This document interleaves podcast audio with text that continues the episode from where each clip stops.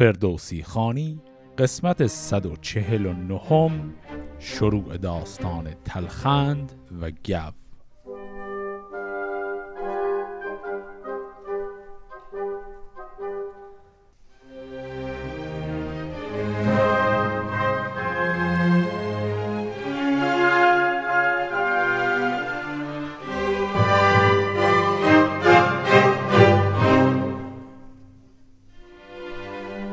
همونطوری که در انتهای قسمت قبل گفتم داستان شطرنج و بعد تخت نرد پایانش به نظر می رسید در قسمت قبل بود. اما الان ما یه داستان دیگر رو می‌خوام شروع کنیم که شاهنامه خیلی درست توضیح نمیده این داستان ربطش به اون ماجرای قبلی چی بود.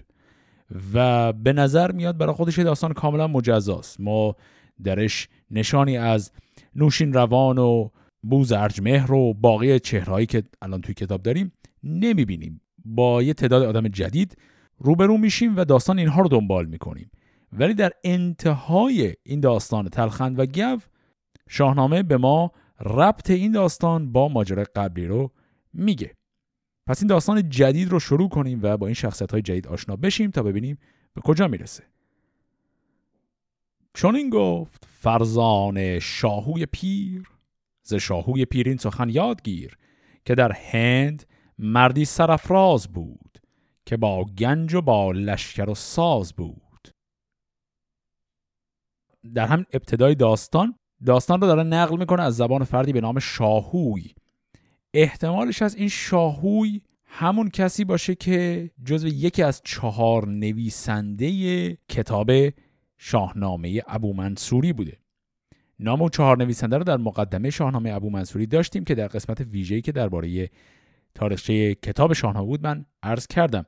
یکی از اون افراد فردی بود به نام ماهوی خورشید. اونجوری ذکر شده بود. حالا احتمال داره که این شاهوی که اینجا گفته همون ماهوی باشه و به حال در یکی از دست ها مثلا عوض شده باشه این اسم. به حال چیزی که می‌خواد بگه اینه که از زبان یکی از اون اشخاص داره این داستان رو شرح میده برای ما. مکان داستان هم همونطور که گفت در هند هست. یک فردی هست که پادشاهی در هند. حالا نام این فرد رو الان می‌خواد بگه. خنیده به هر جای جمهور نام. به مردی فزون کرده از فور نام. پس نام ایشون هست آقای جمهور. فور هم که داره میگه این جمهور از فور هم حتی آدم بزرگتریه. فور یک شاهی بود در دوره پادشاهی اسکندر داشتیمش که اسکندر رفت شکستش داد. منظور اونه. چون او پادشاه گشت بر هندوان خردمند و بیدار روشن روان ورا بود کشمیر تا مرز چین. بر او خواندندی به داد آفرین. به مردی جهانی گرفته به دست ورا صندلی بود جای نشست.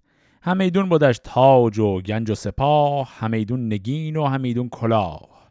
هنرمند جمهور فرهنگ جوی سرفراز با دانش و آبروی.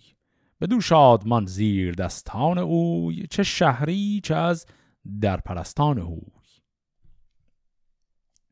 پس این آقای جمهور پادشاه منطقه بزرگیه از هند و گفت که پایتختش یک شهری هست به اسم صندلی. این صندلی با تلفظ دیگر صندل هم داریمش. نام این شهر صندل در شاهنامه چندین بار اومده. این رو با سین می نویسن نه با ساد. بنابراین ربطی به اون صندلی که امروزه میگیم روش میشینیم نداره. صرفا اسم یک شهره. زنی بود هم گوهرش هوشمند هنرمند و با دانش و بیگزند. پسر زاد از آن شاه نیکو یکی که پیدا نبود از پدر اندکی. پدر چون بدیدان جهاندار نو همان در زمان نام کردند گو. بر این بر نیامد بسی روزگار که بیمار شد ناگهان شهریار. به کدبانو اندرز کرد و بمرد. جهانی پر از داد گو را سپرد. پس این آقای جمهور پسری داره تک پسرش هست به نام گو و این جمهور بنده خدا به همین زودی مرد. و حالا گو مونده و تاج پادشاهی. اما گو هنوز خیلی بچه هست. ز خوردی نشایست گو تخت را نه تاج و کمر بستن و رخت را. سران را همه سر پر از گرد بود ز جمهورشان دل پر از درد بود. ز بخشیدن و خوردن و داد اوی جهان بود یک سر پر از یاد اوی. سپاهی و شهری شدند انجمن زن و کودک و مرد شد رای زن که این خورد کودک نداند سپاه نه داد و نه خشم و نه تخت و کلاه. همه پادشاهی شود پرگزند اگر شهریاری نباشد بلند. به دنبر برادر بودان شاه را خردمند و شایسته مرگاه را. کجا نام آن نامور؟ مای بود. به دنبر نشسته بطارای بود. جهان دیدگان یک به یک شاهجوی ز صندل به دنبر نهادند روی. بزرگان کشمیر تا مرز چین به شاهی برو خواندند آفرین. ز دنبر بیامد سرفراز مای به تخت کیان اندر آورد پای. همان تاج جمهور بر سر نهاد به داد و به بخشش در اندر گشاد. پس وقتی که بزرگان کشور نشستن و حساب کردن که خب این گپ خیلی بچه است و پادشاهی رو بدیم به این کشور به قهقرا میره دیدن که این آقای جمهور یک برادر کوچکتری داشته. برادرش نامش از مای و این آقای مای در شهری زندگی می‌کنه به نام شهر دنبر. اینا پا شدن از شهر سندل رفتن به شهر دنبر و ایشون رو به عنوان شاه جدید پذیرفتند. چو با ساز شد مام گو را بخواست. به پرورد و با جان همی داشت راست. پری چهره آبستن آمد ز مای. پسر زاد از این نام برکت خدای. ورا پادشاه نام تلخند کرد. روان را پر از مهر فرزند کرد. دو ساله شد این خورد و گو هفت سال. دلاور گوی بود با فر و یال. پس آقای مای هم که به پادشاهی رسیده اومد از شهر دنبر که خانه زندگیش بود اومد به پایتخت که در صندل هست تاج پادشاهی رو پذیرفت و بر تخت نشست و رفت و مادر گو یعنی همسر بیوه شده برادر خودش رو به عقد خودش در آورد. و مادر گو از ایشون یعنی از آقای مای پادشاه جدید هم صاحب پسری دیگری شد. این پسر دوم نامش هست تلخند. پس الان گو رو داریم و تلخند که برادران ناتنی و از طرف دیگه پسر اموهای هم دیگه هستند. اختلاف سنیشون رو هم گفت. گفت که یکیشون دو ساله که بود اون یکی هفت ساله بود. پس پنج سال اختلاف سنی هم با هم دارن. پس الان وقتی که تلخند دو سالشه و گف هفت سالشه یه اتفاق دیگری هم میافته. به این شکل. بدان چند گه مای بیمار شد. دل زن بر او پرز تیمار شد. دو هفته برآمد به زاری بمرد. برفت و جهان دیگری را سپرد. همه صندلی زار و گریان شدند. ز درد دل مای بریان شدند. نشستند. یک ماه با سوگ شاه سر ماه یک سر بیامد سپاه. همه نامداران و گردان شهر هر آن کس که او را خرد بود بهر. سخن رفت هر گونه بر انجمن. چون این گفت فرزانه رایزن که این زن که از تخم جمهور بود همیشه ذکردار بد دور بود. همه راستی خواستی زین دو شوی نبودیچ تا بود جز دادجوی. نژادی است این ساخت داد را همان راستی را و بنیاد را. همان به که این زن بود شهریار که او ماند از مهتران یادگار. ز گفتار او رام گشتن جمن فرستاده شد نزد آن پاکتن که تخت دو فرزند خود را بگیر. فزاینده کاری است این ناگزیر چو فرزند گردد سزاوارگاه بدوده بزرگی و گنج و سپاه. و از آن پس هم آموزگارش تو باش دلارام و دستور و یارش تو باش. به گفتار ایشان زن نیک بخت بیافراخت تاج و بیاراست تخت. فزون کرد خوبی و فرهنگ و داد همه پادشاهی بدو گشت شاد. دو موبت گزین کرد پاکیز رای هنرمند و گیتی سپرده به پای. به دیشان سپرد آن دو فرزند را دو مهتر نژاد خردمند را. نبودی از ایشان جدا یک زمان به دیدار ایشان بودی شادمان. خب پس داستان به این شکل پیش رفت که بعد از اینکه برادر دوم یعنی آقای مای هم از دنیا رفت بزرگان کشور دوباره دور هم جمع شدن که حالا چه کار کنیم؟ و به این نتیجه رسیدن که تا زمانی که این دو فرزند هنوز بچه هستن و بزرگ نشدن و پادشاهی نمیشه بهشون داد مادر این دو به عنوان پادشاه اینجا حکمرانی کنه. و این رو رفتن به مادر گفتن گفتن نظر ما اینه که شما در مقام شاه باشی ایشون پذیرفت و تخت پادشاهی رو صرفا داره نگه میداره تا بچه‌هاش بزرگ شن. و شنیدیم هم که بچه ها رو سپورت به دو انسان خردمند که اینها رو بزرگ کنن و بهشون آموزش های لازم رو بدن.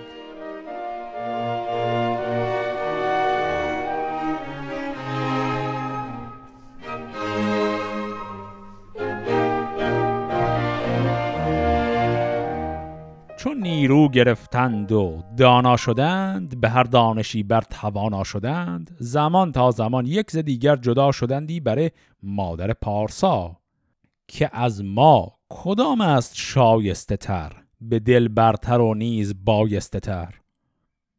چون این گفت مادر به هر دو پسر که تا از شما با که یابم هنر خردمندی و رای و پرهیز و دین زبان چرب و گوینده و بافرین. چو دارید هر دوز شاهی نژاد خرد باید و شرم و پرهیز و داد. چو تنها شدی نزد مادر یکی چونین هم سخن راندی اندکی که از ماد و فرزند کشور کراست به شاهی و این تخت و افسر کراست بدین ما هم گفتی که تخت آن توست خردمندی و رای و بخت آن توست. به دیگر پسر هم بر این سان سخن همی راندی تا سخن شد کهن. دل هر یکی شاد کردی به تخت به گنج و سپاه و به نام و به بخت. خب پس از همینجا داریم می‌بینیم که ماجرا داره به چه سمتی میره. این دو فرزند و برادر تلخند و گف هر دو در حال بزرگ شدنن. میگه وقتی که این دوتا با همدیگه می اومدن پیش مادرشون می‌گفتن کدوم که از ما به هر حال بهتره؟ مادر جواب کلی می‌داد که شما هر دو نژاد شاهان دارید و فرهنگ و ادب و بالاخره اون خصلت ها و هنرها رو کسب کنید هر دو خیلی خوب هستید. یه جواب خیلی کلی می‌داد.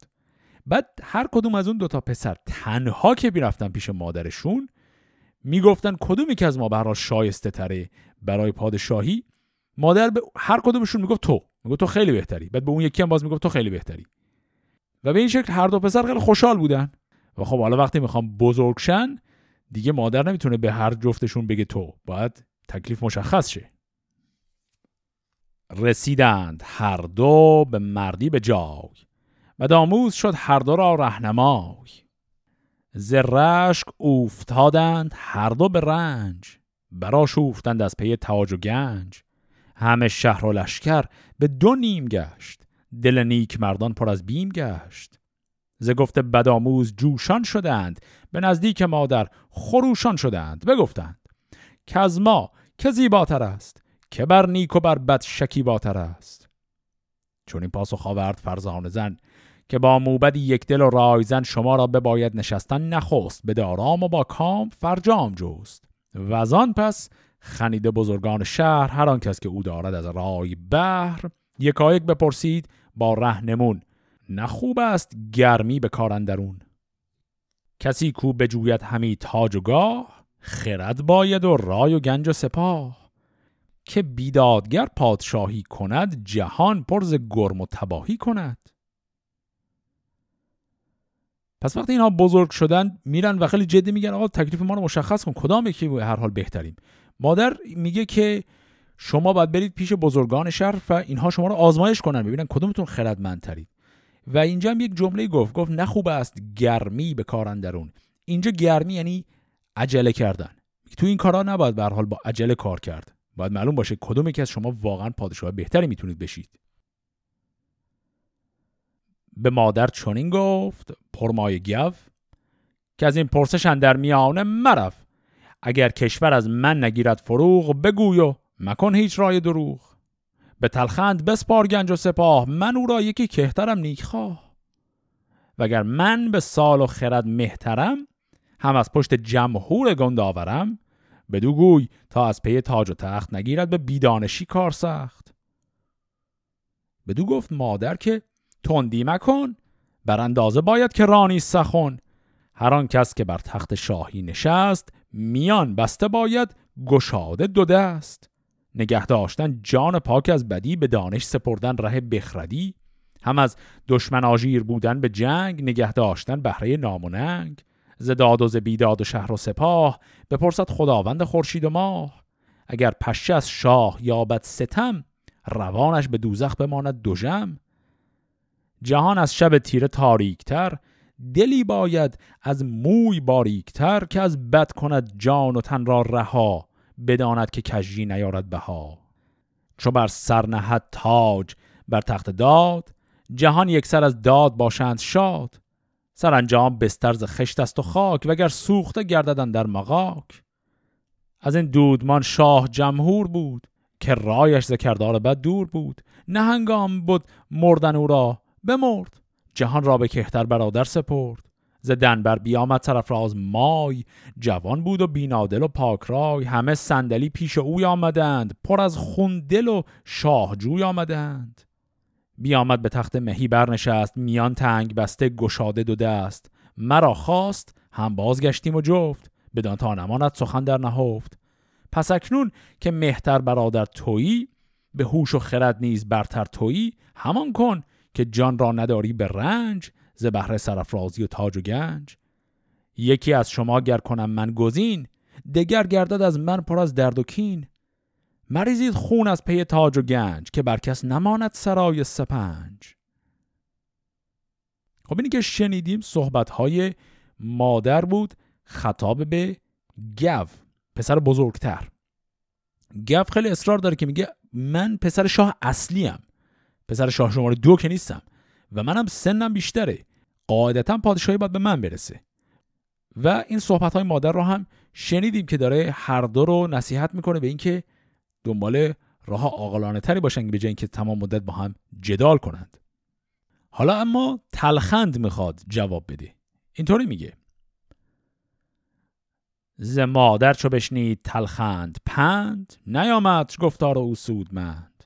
به مادر چنین گفت که از مهتری همی از پی گف کنی داوری. به سال ار برادر ز من مهتر است نه هر کس که او مهتر او بهتر است. بدین شهر و لشکر فراوان کس است که امثال او به آسمان کرکس است. که هرگز نجویند گاه و سپاه نه تخت و نه افسر نه گنج و کلاه. پدر گر به روز جوانی بمرد نه تخت بزرگی کسی را سپرد. دلت چفته بینم همی سوی گو برانی که او را کنی پیش رفت من از گل بر این کینه مردم کنم مبادا که نام پدر گم کنم. پس سخنان تلخند رو هم اینجا شنیدیم. گفت که اصطلاحی هست که امروزه هم گهگاه به کار میره. گفت توی این لشکر ما توی این شهر آدم است که قد کرکس پیر سنشه. قرار نیست هر کی سنش بیشتره به خاطر که سنش بیشتره پادشاهی رو بهش بدیم که اینکه نشد حرف.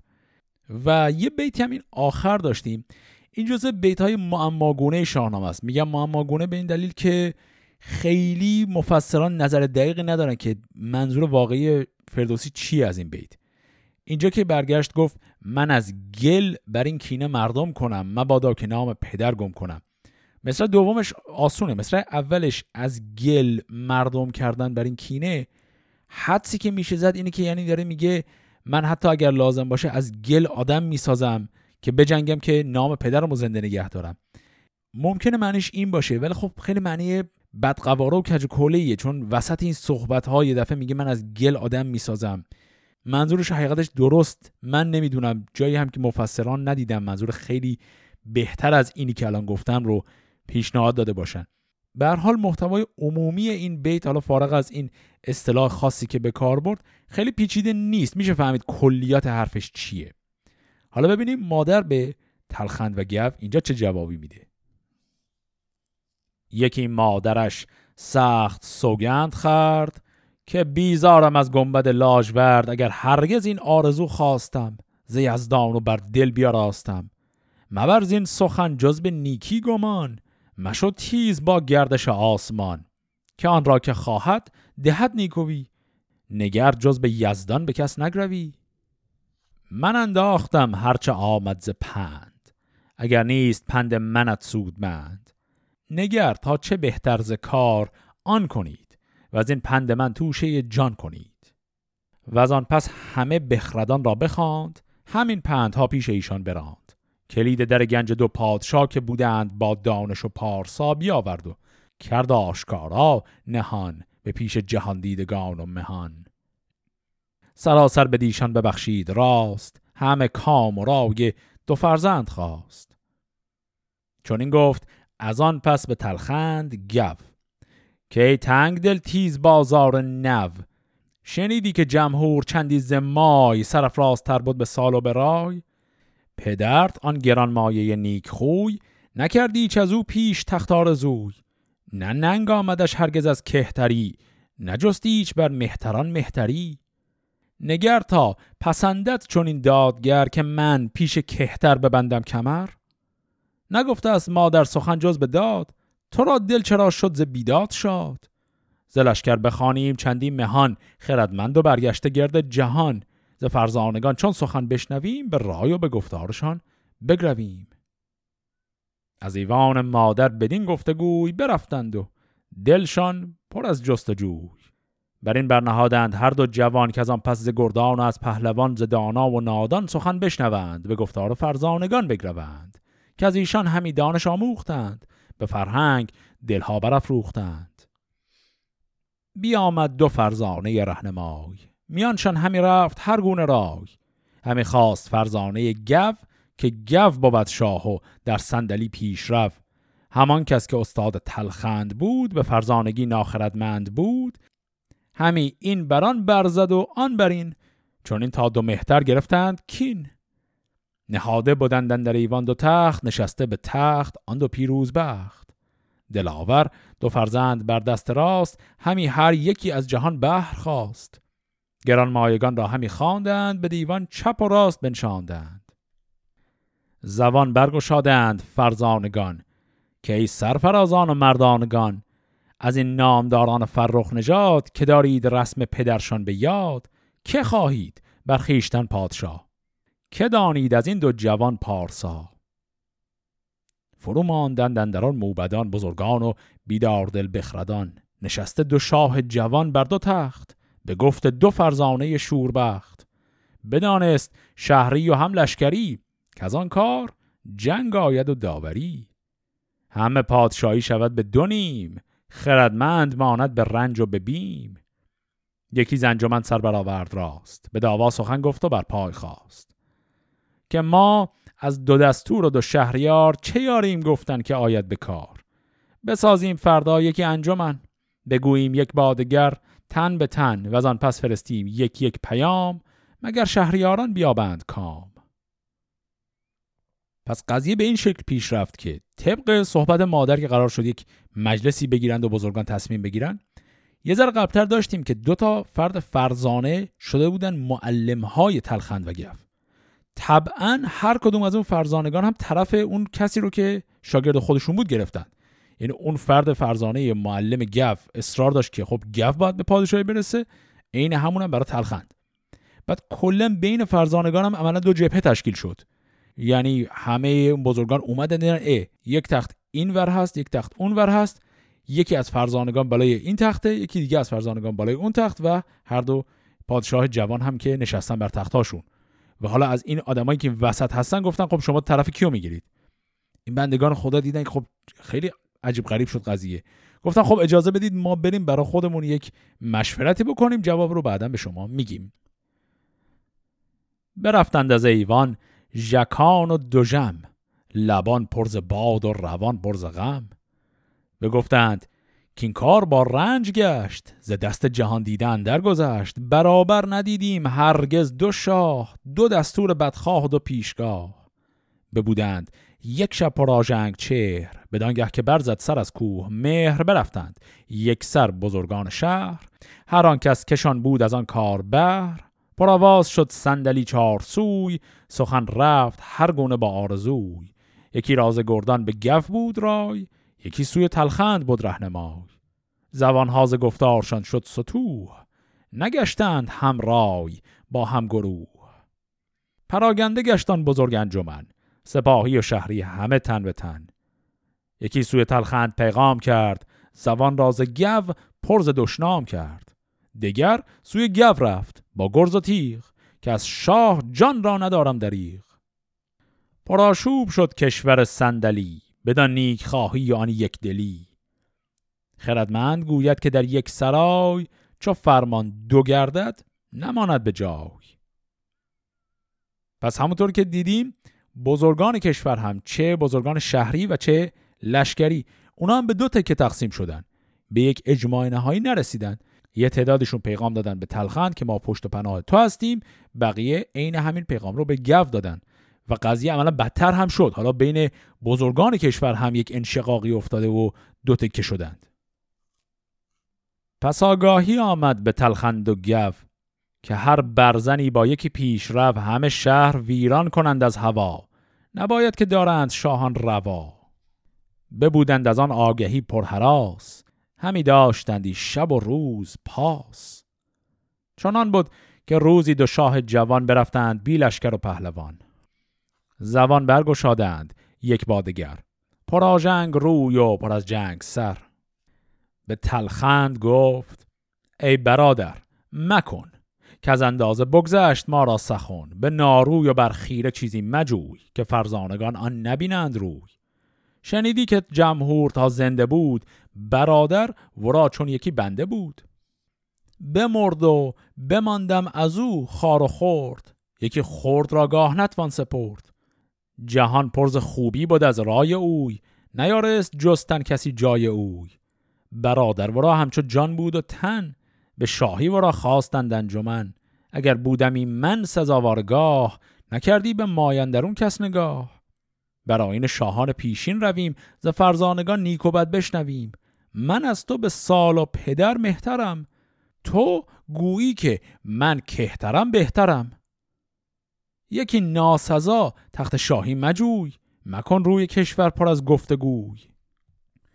چون این داد تلخند پاسخ که بس به دفسون بزرگی نجسته است کس. من این تاج و تخت از پدر یافتم ز تخمی که او کشت بریافتم. همه پادشاهی و گنج و سپاه از این پس به شمشیر دارم نگاه. ز جمهور از مای چندین مگوی اگر با منی تخت را رزم جوی. پس در این گفتگوی نهایی هم باز بین دو برادر گفتگوی شد در خلوت. استدلال هاشون رو دیدیم و دیدیم هم که نتیجه اینی که داره میگه جنگ چاره ما رو مشخص می‌کنه. این استدلال ها هم یه مروری بکنیم.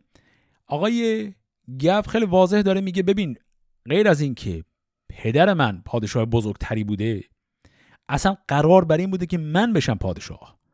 بعد از مرگ پدرم. صرفا چون من خیلی کوچک بودم نوزاد بودم نمی‌شد. و پدر تو در حقیقت یک شاه آریه‌ای بود. اومد این وسط که صرفا من برسم به سن و حالا پدر تو هم مرد. ولی قرار بر اینه که من پادشاه باشم. الان به همون قرار باید بمونیم. از اون طرف تلخند استدلالش برعکسه. میگه وقتی که پادشاهی رو از توی نوزاد گرفتند یعنی سلاله شما کلا تموم شد پادشاهیش. رسید به سلاله پدر من و از حالا از طرف من باید ادامه پیدا کنه. شما یک فرصتی داشتی برای پادشاهی چون سنت کم بود ازت گذشت دیگه تموم شد رفت به کارش. الان دیگه این حرفایی که من پدرم قبلا از پدر تو بزرگتر بوده دیگه اعتباری نداره. همطور که می‌بینیم منطق هر دوی اینا تا یه حدی درسته و باز تا یه حدی هم همچین خیلی هم درست نیست. و خیلی هم کارش نمیشه کرد جای چونه زدنی نداره.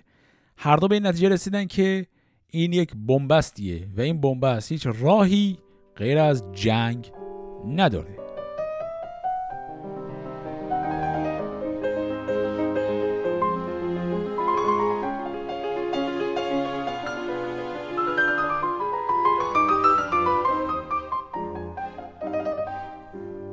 سرانشان پر از جنگ باز آمدند. به شهرندرون رزم ساز آمدند. سپاهی و شهری همه جنگ جوی به درگاه شاهان نهادند روی. گروهی به تلخند کردند رای دگر را به گو بود دل رهنمای. برآمد خروش از در هر دو شاه یکی را نبودند در آن شهر راه. نخستین بیاراست تلخند جنگ. نبودش به جنگ دلیران درنگ. سر گنج های پدر برگشاد سپه را همه ترگ و جوشن بداد. همه شهر یک سر پر از بیم گشت. دل مرد بخرد به دو نیم گشت. که تا چون بود گردش آسمان کرا برکشد زیند و مهتر زمان. همه کشور آگاه شد زیند و شاه. دو مادم بیامد زهر سو سپاه. بپوشید تلخند جوشن نخست. به خون ریختن چنگ ها را بشست. بیاورد گونیز خفتان و خود همی داد جان پدر را درود. بدان تیزی از جای برخواستند همه پشت پیلان بیاراستند. نهادند بر کوه پیل زین تو گفتی همه راه جوید زمین. همه چشم بر زنگ و هندی درای همه گوش پر ناله کرنای. به لشکرگه آمد دو شاه جوان.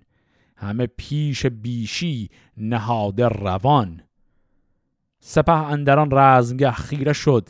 ز گرد سپه چشم ها تیره شد. برآمد خروشیدن گاودم. ز دو روی آوای روین خم. بیاراست با میمنه میسره. تو گفتی زمین کوه شد یک سره. دو لشکر کشیدند صف بر دو میل. دو شاه سرفراز بر پشت پیل. درفشی درفشان به سر بر به پای یکی پیکرش ببر و دیگر همای. پیاده به پیش اندرون نیزدار سپردار و شایسته کارزار. نگه کرد گو اندران دشت جنگ. هوا دید چون پشت جنگی پلنگ. همه کام خاک و همه دشت خون. به گردندرون نیزه بود رهنمون. ز تلخند هرچند جانش بسوخت. ز خشم اود و چشم خرد را ندوخت. گزین کرد مردی سخنگوی گف که از آن مهتران او بودی پیش رفت که رو پیش تلخند او را بگوی که بیداد جنگ برادر مجوی. که هر خون که آید به کین ریخته تو باشی بدان گیتی آویخته. یکی گوش بکشای بر پند گف به گفتار بدگوی غره مشف نباید که از ما بدین کارزار نکوهش بود در جهان یادگار. که از این کشور هند ویران شود کنام پلنگان و شیران شود. بپرهیز از این رزم آویختن به بیداد بر خیره خون ریختن. دل من بدین آشتی شاد کن ز فام خرد گردن آزاد کن. به پیمای از این مرز تا پیش چین تو را باد چندان که خواهی زمین. همه مهر با جان برابر کنیم تو را بر سر خیش افسر کنیم.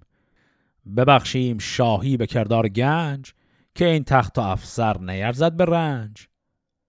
وگر جنگ و بیداد جویی همه پراگندن گرد کرده رمه بدین گیتی اندر نکوهش بود همین را بدان سر پژوهش بود. مکن ای برادر به بیداد رای. که بیداد را نیست با داد پای. پس دیدیم که دو لشکر الان آماده نبرد هستند و همه چیز مهیا و قضیه خیلی جدی داره میری جلو. و برای صرفا همون لحظه آخر گو باز هم می‌خواد کاری کنه برادر خودش رو از جنگ منصرف کنه و یک فرستادی رو فرستاد گفت با این پیغام برو به سمت برادرم. پیغام هم محتوای کلیش این حرف بود که دفعه قبل زد. تنها چیزش که جدید بود این بود که راه حلی که داره ارائه میده این نیست که مثلا بیا کشور رو با هم به دو قسمت کنیم و این صحبت ها حرفش اینه که تو برو به سمت چین. یعنی تو برو یکم به سمت شرقتر. اونجا برای خودت کشور گشایی کن. زمین خدا فراخه. برو اونجا یک زمین های رو بگیر. تو که داری لشکر می‌کشی. لشکر تو بکش به اون سمت. و زمین اونجا هر چی خاصی رو بگیر و باشو پادشاه اونجا. و به این شکل از این جنگ ما دوری کنیم که کشور هند نابود نشه. حالا این پیغام رسان میره به سمت تلخند. فرستاده چون پیش تلخند شد به پیغام شاه از در بند شد. چون این داد پاسخ که گو را بگوی که در جنگ چندین بهانه مجوی. برادر نخوانم تو را من نه دوست نه مغز تو از دوده ما نه پوست. همه پادشاهی تو ویران کنی چون آهنگ جنگ دل ایران کنی.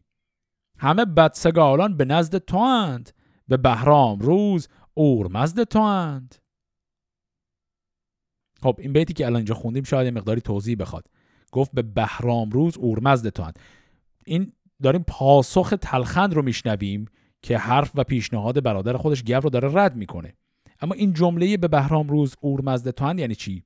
بازم یک ارجایی داریم به همون بحث تقویم زرتشتی که بارها دیگه الان گفتیمش هر روزی در ماه یه اسمی داره. روز اورمزد قبلا داشتیمش یعنی روز اول ماه. روز بهرام روز بیستم هر ماهه. بعد در طالع بینی قدیم ایرانی روز بهرام روز نحسی از ماه حساب می شده پس اینجا داره چی میگه؟ داره میگه به بهرام روز اورمزد تو هند میگه یعنی اینایی که دور بر تو جمع شدن لشکر تو هستن و دارن تو رو تشویق می‌کنن به پادشاهی و اینکه با من بجنگی کسانی هن که روز نحس رو برات تعبیر به روز خوبی کردن و در حقیقت دارن گولت می‌زنن. حالا ادامه حرفای آقای تلخند رو هم بشنویم. گنهکار هم پیش یزدان توی که بدنام و بدگوهر و بدخوی ز خونی که ریزند از این پس به کین تو باشی به نفرین و من بافرین و دیگر که گفتی ببخشیم تاج همین مرز با عرض و این تخت آج. هر آنگه که تو شهریاری کنی مرا مرز بخشی و یاری کنی. نخواهم که جان باشدن در تنم وگر چشم بر تاج شاه افکنم. کنون جنگ را برکشیدم رده. هوا شد چو دیباب زر آزده. ز تیر و ز زو پین و نوک سنان نداند کنون گو رکیب از انان برآورد گه بر سرفشان کنم. همه لشکرش را خروشان کنم.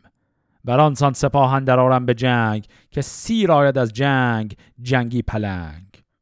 بیارند گو را کنون بسته دست سپاهش ببینند گرد شکست.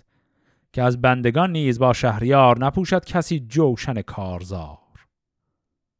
چو پاسخ شنیدان خردمند مرد بیامد همه یک به یک یاد کرد.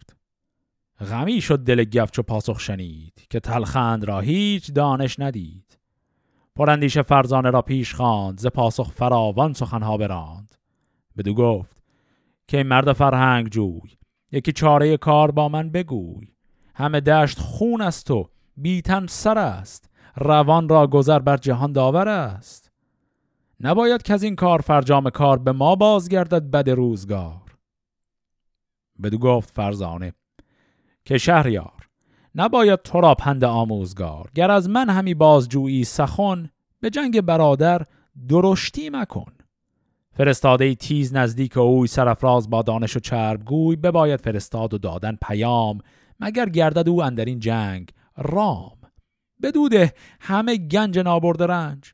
تو جان برادر گزین کن ز گنج. چو باشد تو را تاج و انگشتری به دینار با او مکن داوری. نگه کردم از گردش آسمان. بدین زودی او را سرایت زمان. ز گردنده هفت اخترن در سپهر یکی را ندیدم بدو رای و مهر. تبه گردد او هم بدین دشت جنگ. نباید گرفتن خود این کار تنگ.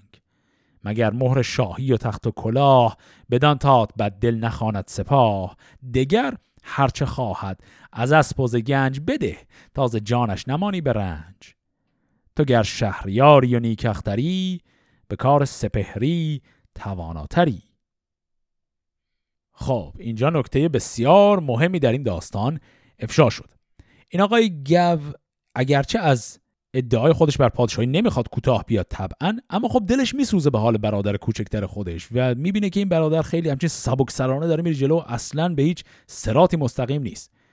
رفت و به همین فرزانه ای که یک عمر معلمش بود گفت که چه کار کنیم تو این وضعیت؟ این فرد فرزانه چند تا نکته خیلی مهم رو افشا کرد. گفت ببین با این برادرت به نرمی تا کن. ولی خب جنگ دیگه. نمیشه که جنگ رو بی خیال شی چون لشکریان خودت فکر می‌کنن آدم ای هستی و لیاقت شاهی رو نداری. حالا که سپاه کشیدی که نمیشه رفت عقب. اما در این حال با ملاتفت با برادرت برخورد کن و بعد دستورالعمل خاصی بهش داد. گفت ببین من طالبینی برادر تو رو کردم و او به زودی میمیره.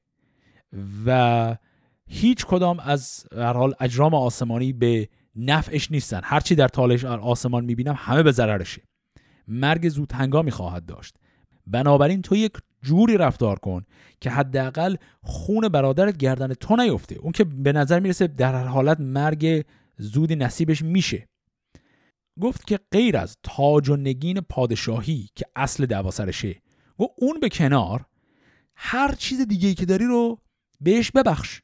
بگو همه ثروتم رو میدم به تو و با این کار سعی کن دلش رو رام کنی که فردا روزی که این برادر تو افتاد و مرد ادعا نکنن که تو کشتیش. تو بتونی اثبات کنی که خیلی کارها کردی برای اینکه اون رو از جنگ منصرف کنی. حالا بشنویم واکنش گو به چه شکلی. ز فرزانه بشنید شاه این سخن. دگر باره رای نو افکند بن. ز درد برادر پر از آب روی گزین کرد نیکختری چربگوی. بدو گفت گو پیش تلخند شو بگویش که پر درد و رنج است گو از این گردش رزم و این کارزار. همی خواهد از داور کردگار که گرداندن در دلت هوش و مهر بتابیز جنگ برادر تو چهر. ز فرزانه کوب نزدیک توست. فروزنده جان تاریک توست. بپرس از شمار ده و دو و هفت که چون خواهد این کار بیداد رفت. اگر چند تندی و گنداوری هم از گردش چرخ بر نگذری همه گرد بر گرد ما دشمن است. جهانی پر از مردم ریمن است. همان شاه کشمیر و بغپور چین که تنگ است از ایشان به ما بر زمین. نکوهیده باشیم از این هر دو روی هم از نامداران پرخاش جوی که گویند که از بحر تخت و کلاه چرا ساخت تلخند و گور ازمگاه به گوهر مگر هم نژاده نیند همان از گوهر پاکزاده نیند به گفتار ناپاک دل رهنمون همی دست یازند خیشان به خون ز گرایی به نزدیک من درفشان کنی جان تاریک من ز دینار و دیبا و از اسب و گنج ببخشم. نمانم که مانی به رنج. هم از دست من کشور و مهر و تاج بیابی همان یاره و تخت آج. ز مهتر برادر تو را ننگ نیست مگرد آرزو خود جز از جنگ نیست. اگر پند من یک به یک نشنوی به فرجام از این بد پشیمان شوی.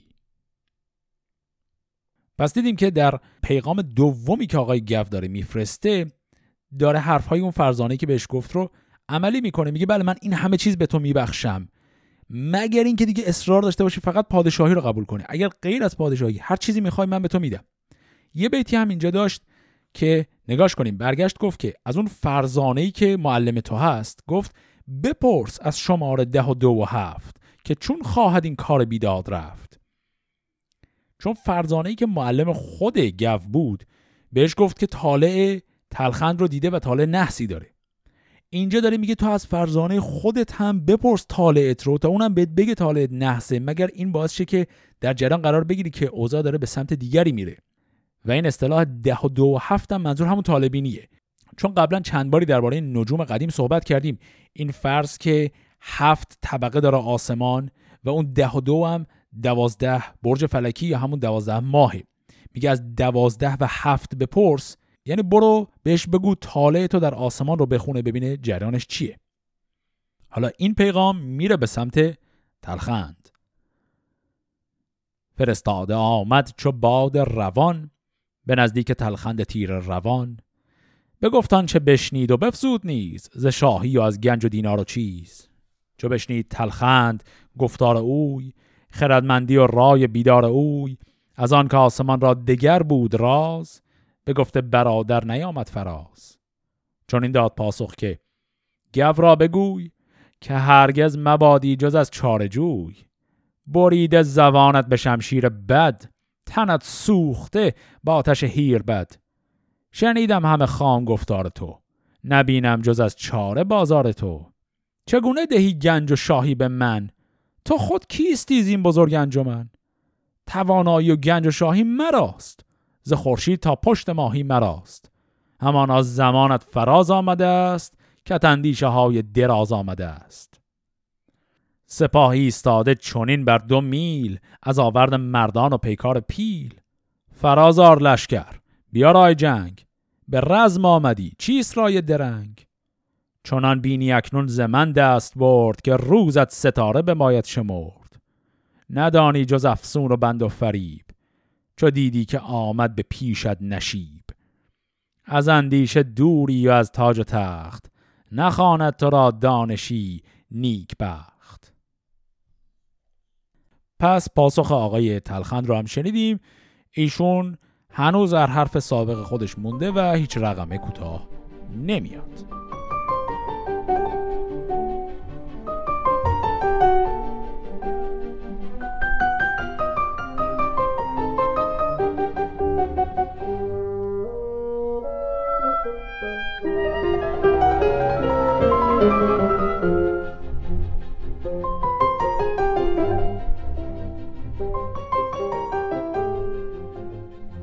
فرستاده آمد سری پرز باد. همه پاسخ پادشاه کرد یاد. چون این تا شب تیره بنمود روی فرستاده آمد همیزین به دوی. فرود آمدند در آن رزمگاه یکی کنده کندند پیش سپاه. طلایه همی گشت بر گرد دشت بدین گونه تا رامش اندر گذشت. چو برزد سر از برج شیر آفتاب زمین شد به کردار دریای آب.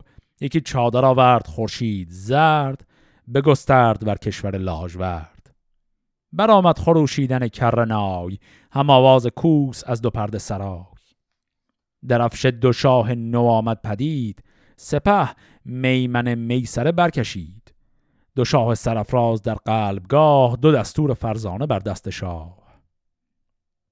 به فرزانه خیش فرمود گف که گوید به داواز با پیش رفت که بر پای دارید یک سر درفش کشیده همه تیغ های بنفش. یکی از یلان پیش منهید پای. پیاده نباید که جنبت ز جای. که هر کس که تندی کند روز جنگ نباشد خردمند گر مرد سنگ. ببینم که تلخند با این سپاه چگونه خورامد به داوردگاه. نباشد جز از رای یزدان پاک زرخشند خورشید تا تیر خاک. چونان استم امید که از روزگار مرا روشنایی دهد کردگار. ز پند آزمودیم و چندیز مهر بگفتیم و تلخند ننمود چهر. گریدون که پیروز گردد سپاه مرا بردهد گردش هور و ماه مریزید خون از پی خواسته که یابید خود گنج آراسته. وگر نامداری بود زین سپاه که اسب افکند تیز بر قلبگاه چو تلخند را یابدن در نبرد نباید که بر وی فشانند گرد نیایش کنن پیش پیل ژیان بباید شدن. تنگ بسته میان. خروشی برآمد که فرمان کنیم. ز تو آرایش جان کنیم. پس وقتی روز نبرد داره می‌رسه گو این دستور خاص رو به لشکر خودش داد. اصرار داره که لشکرش جنگ رو شروع نکنه.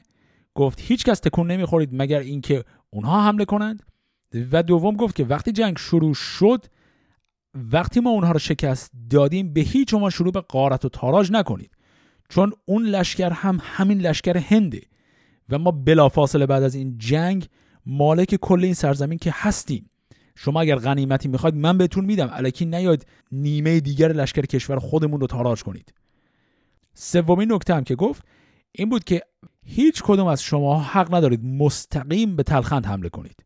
تلخند رو باید ول کنید. با لشکرش می‌خواد بجنگید بجنگید اما به خود تلخند حمله ای نکنید. حالا از اونور حرفای تلخند رو بشنویم. و زن روی تلخند پیش سپاه چون این گفت با پاسبانان گاه گریدون که باشیم پیروزگر. دهد گردش اختر نیک. بر همه تیغ ها کینه را برکشید. به یزدان پناهید و دم در کشید چو یابید گو را نباید کشت نبا او سخن نیز گفتن درشت. بگیریدش از پشت آن پیل مست به پیش من آرید بسته دو دست. پس می‌بینیم که تلخند هم عین همون حرف رو می‌زنه. میگه مستقیم به گف حمله نکنید او رو به هیچ عنوان نکشید محاصرش کنید و دستگیرش کنید و دستبسته بیاریدش. اما کسی بر روی برادر من شمشیر نکشه. همانگه خروشیدن کرنای برآمد دهلیز پرده سرای. از آواز اسپان و بانگ سران گرایدن گرز های گران همه کوه و دریا پر آواز گشت. تو گفتی سپهر روان بازگشت ز بس نعره و چاک چاک تبر ندانست که از پای گفتی ز سر. ز رخشند پیکان و پر عقاب همی دامن اندر کشید آفتاب. زمین شد به کردار دریای خون در و دشت بود زیر خون اندرون.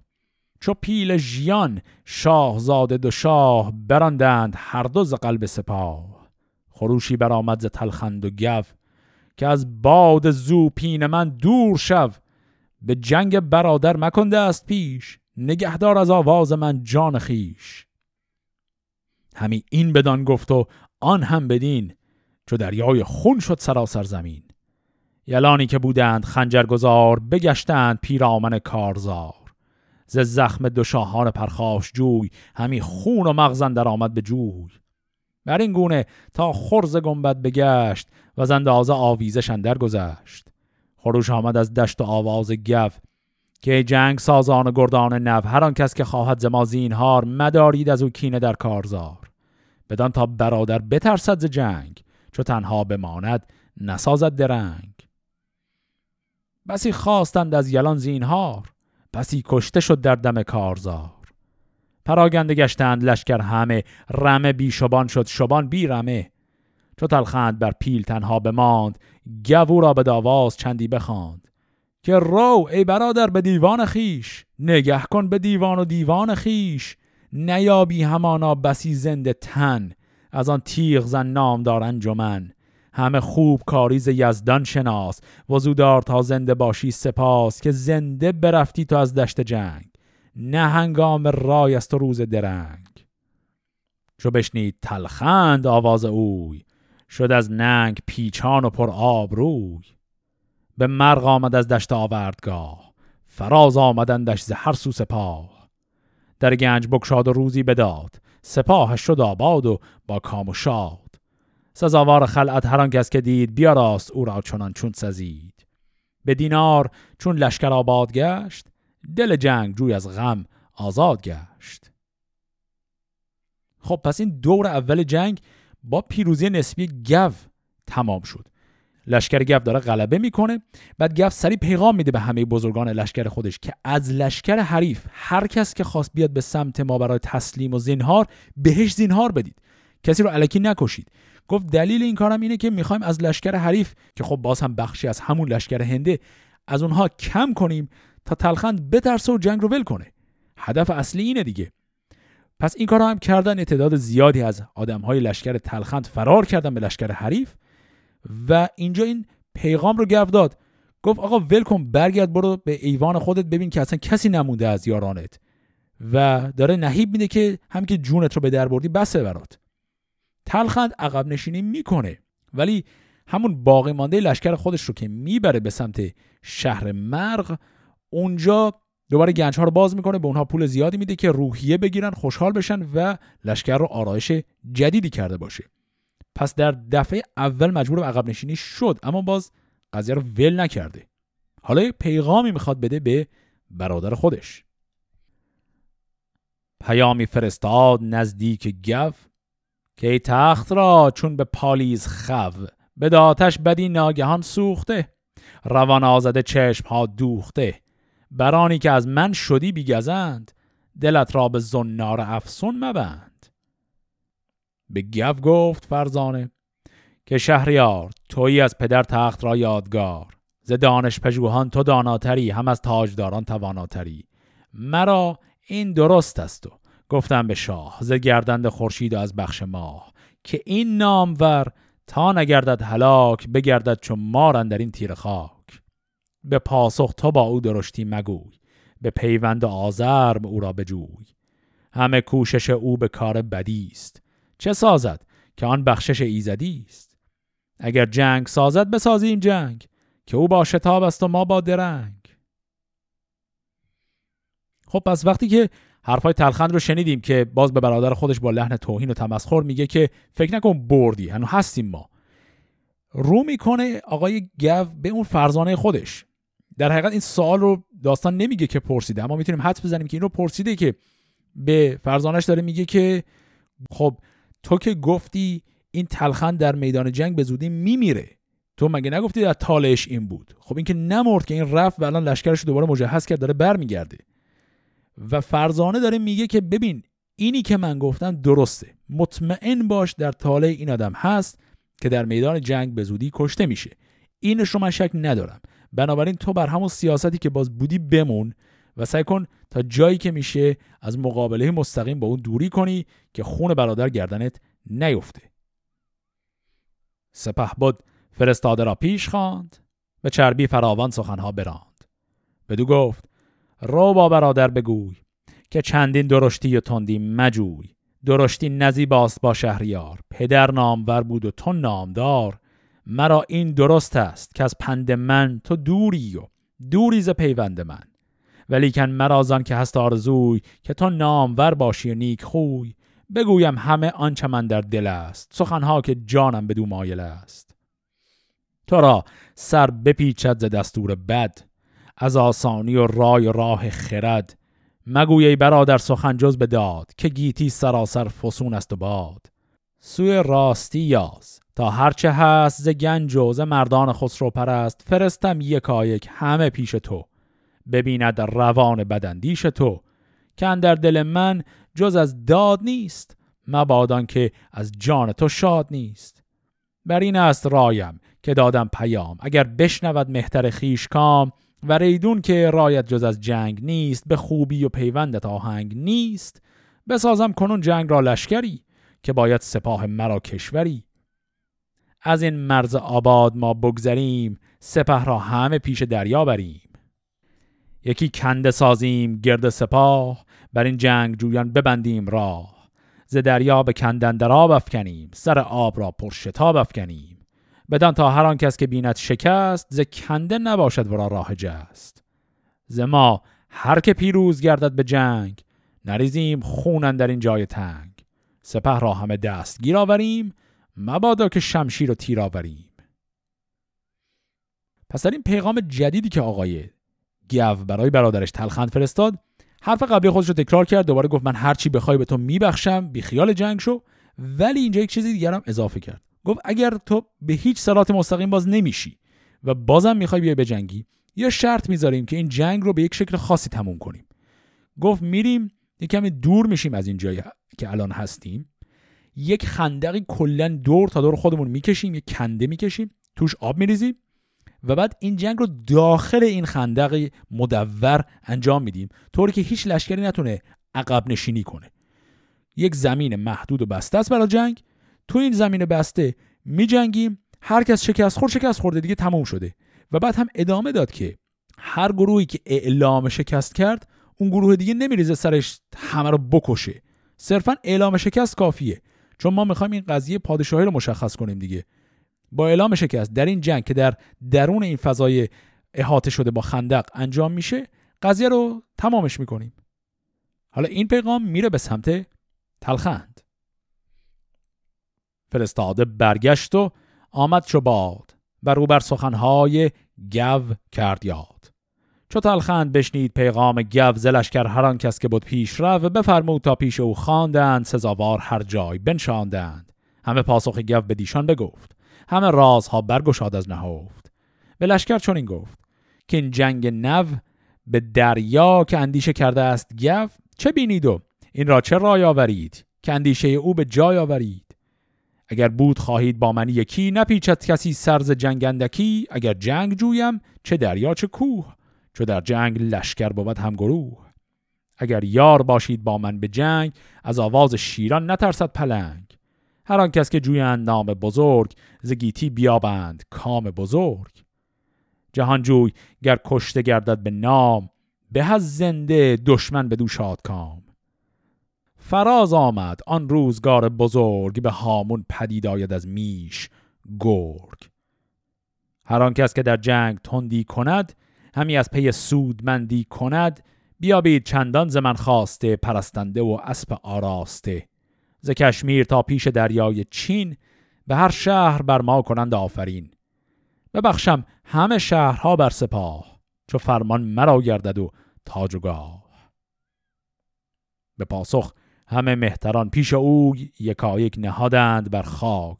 روی که ما نام جوییم و تو شهریار ببینی کنون گردش کارزار. پس وقتی پیغام گو مبنی بر اون جنگ خاصی که با اون شرایط تعیین کرده بودند رسید به تلخند تلخند به سرداران لشکر خودش گفت آیا شما حاضرید این شکلی بریم به جنگیم بریم داخل یک خندقی و فضایی برای عقب نشینی هم دیگه نداشته باشیم و اونجا تکلیف جنگ رو مشخص کنیم با این شرایط. و بعد هم یک روحیه بهشون داد گفت اگر ببریم فرق به هر حال میش و گرگ این وسط معلوم میشه و حق به حقدار می‌رسه و از این صحبت ها در نهایت هم اون سردارانش همه پذیرفتند و گفتند بله بریم و به این شکل بجنگیم. پس حالا تلخند و گو نبرد شماره دوی خودشون رو می‌خوان آغاز کنن که شرایط ویژه‌ای داره. داستان این نبرد و سرنوشت داستان این دو برادر رو در قسمت هفته آینده با هم دنبال می‌کنیم. فعلا خدا نگهدار.